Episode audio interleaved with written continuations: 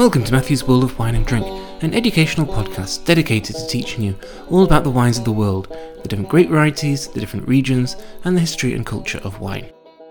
Following on from the Loire Valley, where I spent 3 episodes discussing that varied and wonderful region, and revisiting another famous and large area which I didn't do justice to when I first talked about it in this podcast, and that is Bordeaux. Because at the time, I just did one episode in Bordeaux called A Brief Overview, with the intention of returning to it and going into more depth, but then got distracted by all the other regions of the world, and that's all there is on my podcast at the moment. So I'm going to give it a lot more attention right now, with 5 episodes dedicated to Bordeaux, which is the largest appellation in France, as well as one of the most famous, so one that really does deserve some more attention. So in this first episode, I'm going to talk about the trade and history of Bordeaux, which are intricately linked, and then in the other episodes I'll go on to Merlot and Bordeaux, and also talk a bit more about Merlot in general, Cabernet Sauvignon and Bordeaux, the dry white wines of Bordeaux, and then in the 5th episode, the sweet white wines of Bordeaux. So there's a huge range of wines made in Bordeaux in just about every style. There's also rosé and a wine called Claret made, and Claret is what gives Bordeaux its name of Claret, what the British historically called it. And there's also sparkling wine made as well, Crémant de Bordeaux, but I don't really pay too much attention to those. Rosé is 4% of all Appellation Rosé in France. I have to say it's not that particularly exciting. And then Crémant de Bordeaux is quite rare and not always that good. And then Claret is it's kind of a light-bodied, pale-coloured red wine, quite unusual, but quite rare to see on the market as well. So we'll be concentrating on the wines which you're much more likely to see internationally as well as in France. The history of Bordeaux really helps you understand Bordeaux's trade structure, which is quite different from others in France, and it's often helpful, not always helpful, but often, to compare Bordeaux with Burgundy because they're such different regions, and that comparison can become a bit competitive where you say, I prefer Burgundy, I prefer Bordeaux, but they're just so different from each other, it's really interesting. And part of the difference is that Burgundy's history is connected with the church.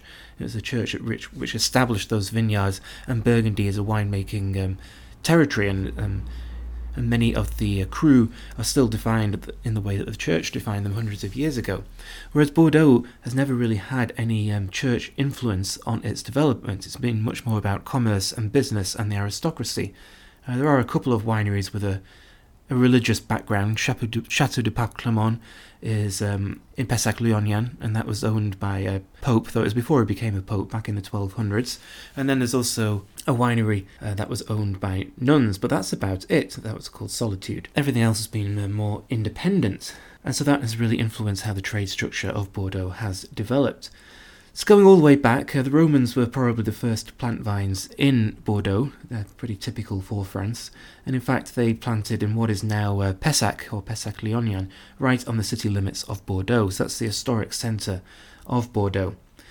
But the real starting point for Bordeaux's modern history, if you like, is 1152, so a mere 900 years ago. And that's when the future Henry II of England married Eleanor of Aquitaine, and Bordeaux is in the Aquitaine region. And so, in effect, Bordeaux became part of England, and the English at that time owned a lot of France, going all the way down from Normandy down to Bordeaux, on the western side, Atlantic France. And what this meant is that Bordeaux became England's vineyard, because obviously conditions in England are not easy for growing wine, and so owning this region where winemaking and grape growing was possible meant that England became a big market for the wines of Bordeaux, and Bordeaux grew with England as its market rather than France or locally.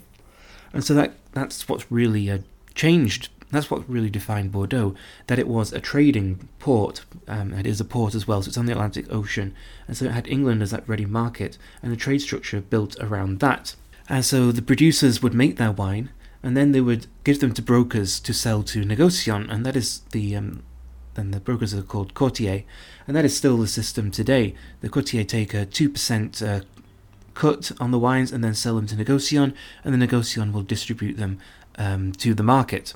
And that system may seem quite clear-cut, but there's often a lot of family connections between those three different tiers. And it does set prices and rise prices as well, but it does provide a ready distribution market for the chateau or the producers who don't have to try and sell the wine themselves. And this structure is called La Place de Bordeaux. And these négociants through that La Place have connections all around the world, which means if one market suffers, they have other markets that they can go to. So that again helps the producers who don't have to build up all these markets themselves. The whole system is designed that there are all these different markets that the négociant can work with and sell the wines. Some producers do go direct, but then you do have to have real good connections with the market that you're selling to, maybe in restaurants.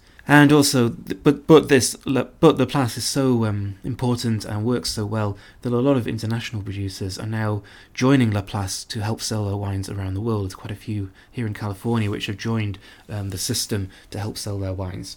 So going back to the history, so Bordeaux was part of England for 300 years. It was actually the last territory in France to be lost to the French in 1453, and that was obviously a blow to Bordeaux because it lost its ready English market. And England and then the UK has always been a huge market for Bordeaux, and it's now the fourth biggest market for Bordeaux.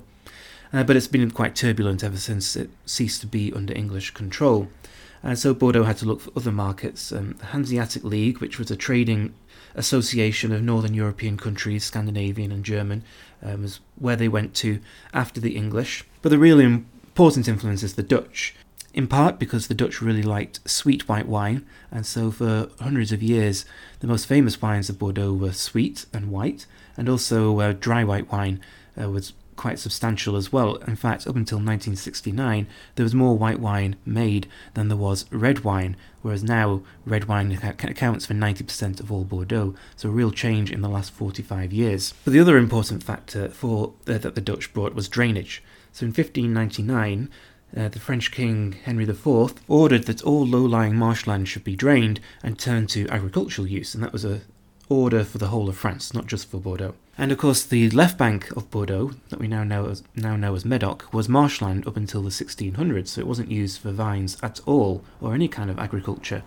But the Dutch came in with their drainage specialism and expertise and drained the Medoc and revealed soils which had these really large gravel rocks. And with the history of winemaking that Bordeaux already had, locals realised that this was prime territory for making wine and growing grapes. And there was incentive to drain this land as well, because the landowners didn't have to pay tax on the land for 50 years. And so there was a lot of investment into the Medoc, particularly from outside of Bordeaux, with bankers and merchants and industrialists and basically rich people investing the land and planting vines and establishing chateaux there. And because of this investment, it's very modern and very contemporary, and also there's money to market the wines as well. So they, over the next 200 years, they became quite famous. And those gravel soils were perfect, and we'll talk about that more with Cabernet Sauvignon, which is well suited to those soils in episode 3. But that investment also accounts for the differences between the left bank and the right bank. So on the left bank, the average size of the estates today is about 40 hectares, so quite large.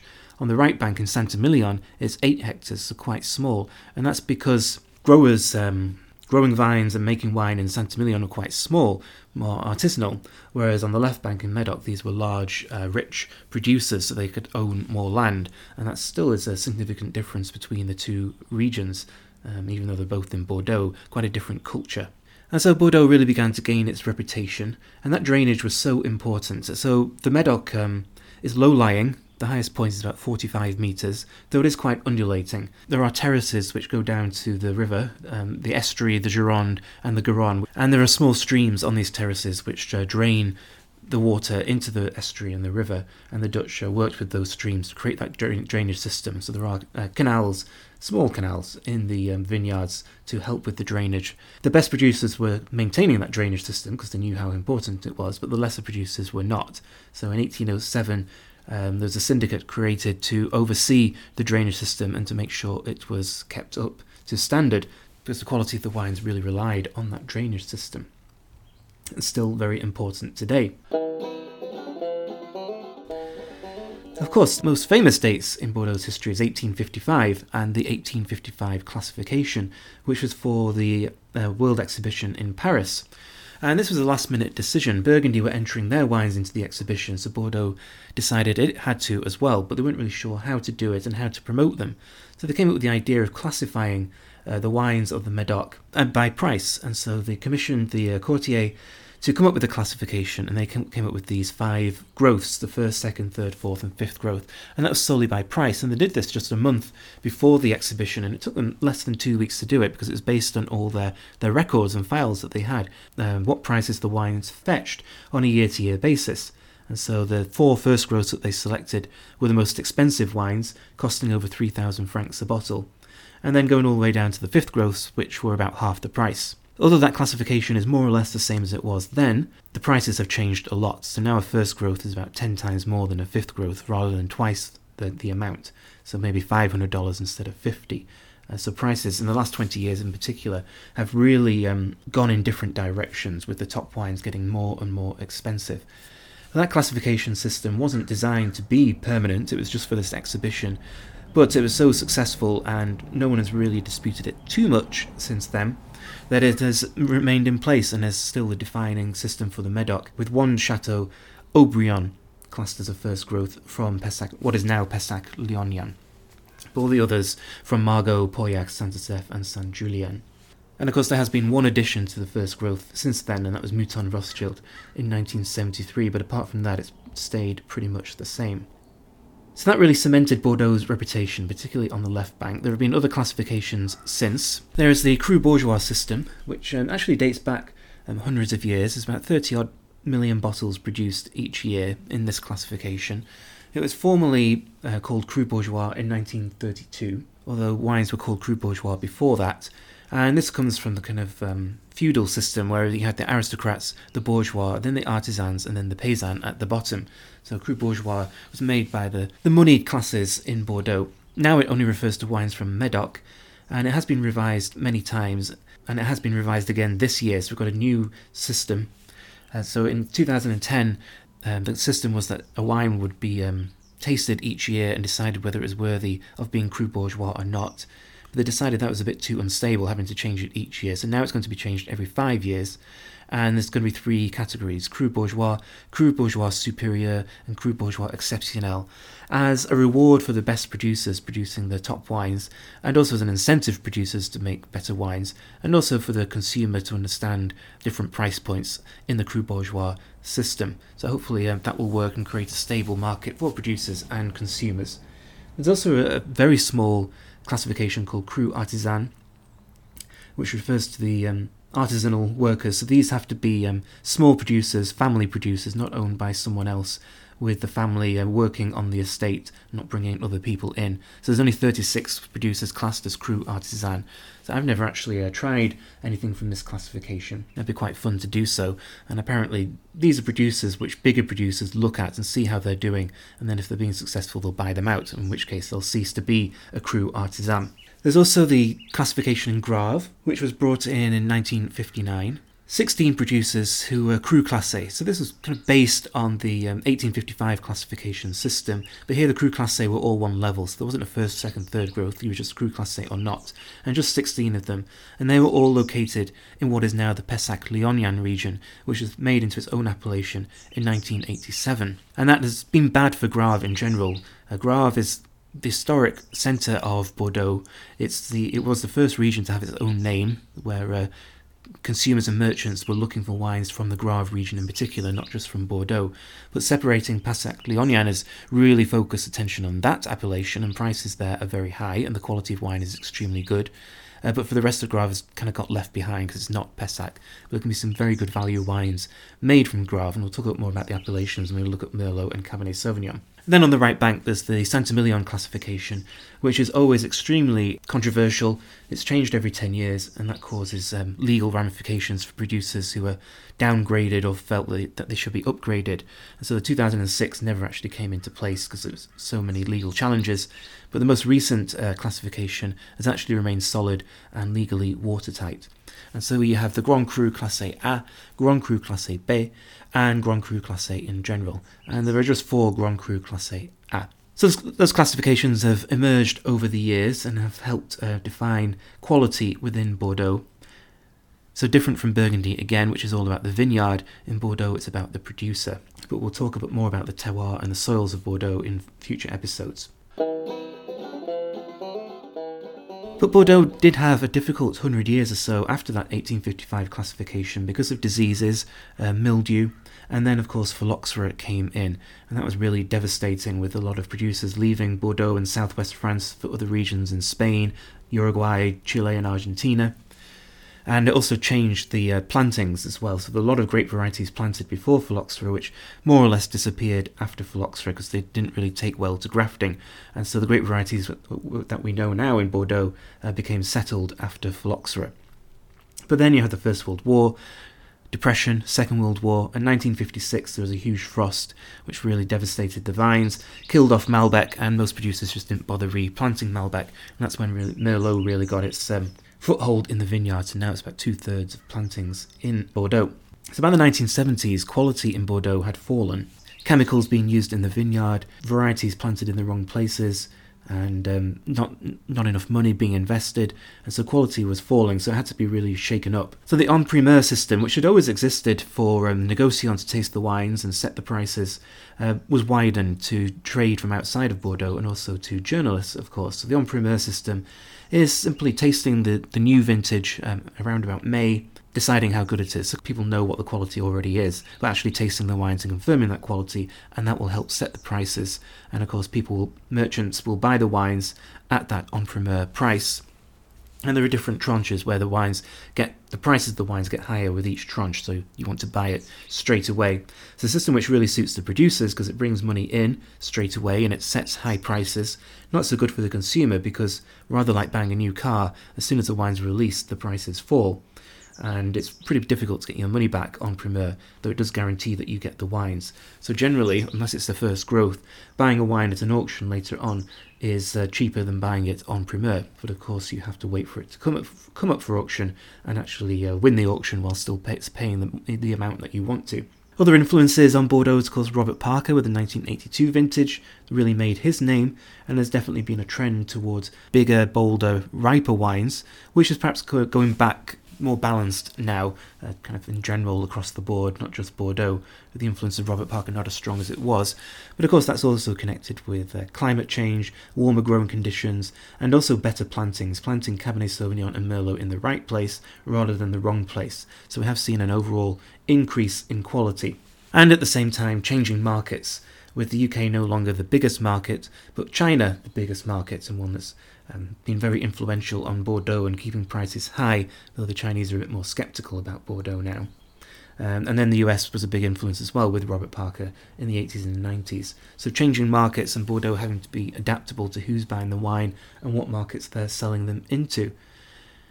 And then the other trend is price. So the top wines have got more and more expensive, in part because of the American and Chinese markets. But at the lower end, inexpensive Bordeaux has stayed pretty much the same. And so that's not an area which is easy to make money in. And also the price of land has stayed the same for inexpensive Bordeaux, whereas for the top growths, the land has got really expensive. So in Pauillac it could be €2 million a hectare. For Bordeaux AOC it could be just €16,000 per hectare. So a huge difference in price in land and the price of the wines as well. And that has meant a lot of consolidation at the bottom of Bordeaux. Average plantings have gone from about 7 hectares 20 years ago to 17 hectares now. Average holdings have doubled, and that's because a lot of big producers have bought out smaller producers who just can't survive in this climate when the wines are so inexpensive and difficult to make money from. And that has been linked with a drive to increase the quality of inexpensive Bordeaux and the price. So the sub €5 category, which is pretty cheap, has really fallen off, which is a good thing because it's impossible to make money at that point, and there's so much competition from regions where vintages are more consistent and the wines are riper and fruitier, so Chile, South Africa, Australia for instance, or even the Languedoc within France.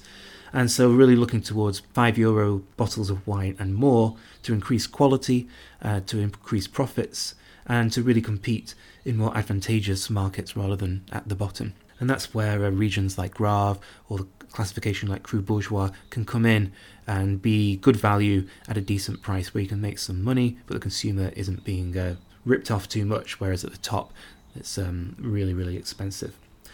So that's the history of Bordeaux and the trade system, and hopefully I've outlined how those two are connected, how the trade system has been built up as Bordeaux's history has developed with the different markets and also the different styles of wines that have emerged, and which I'll talk about in the next few episodes.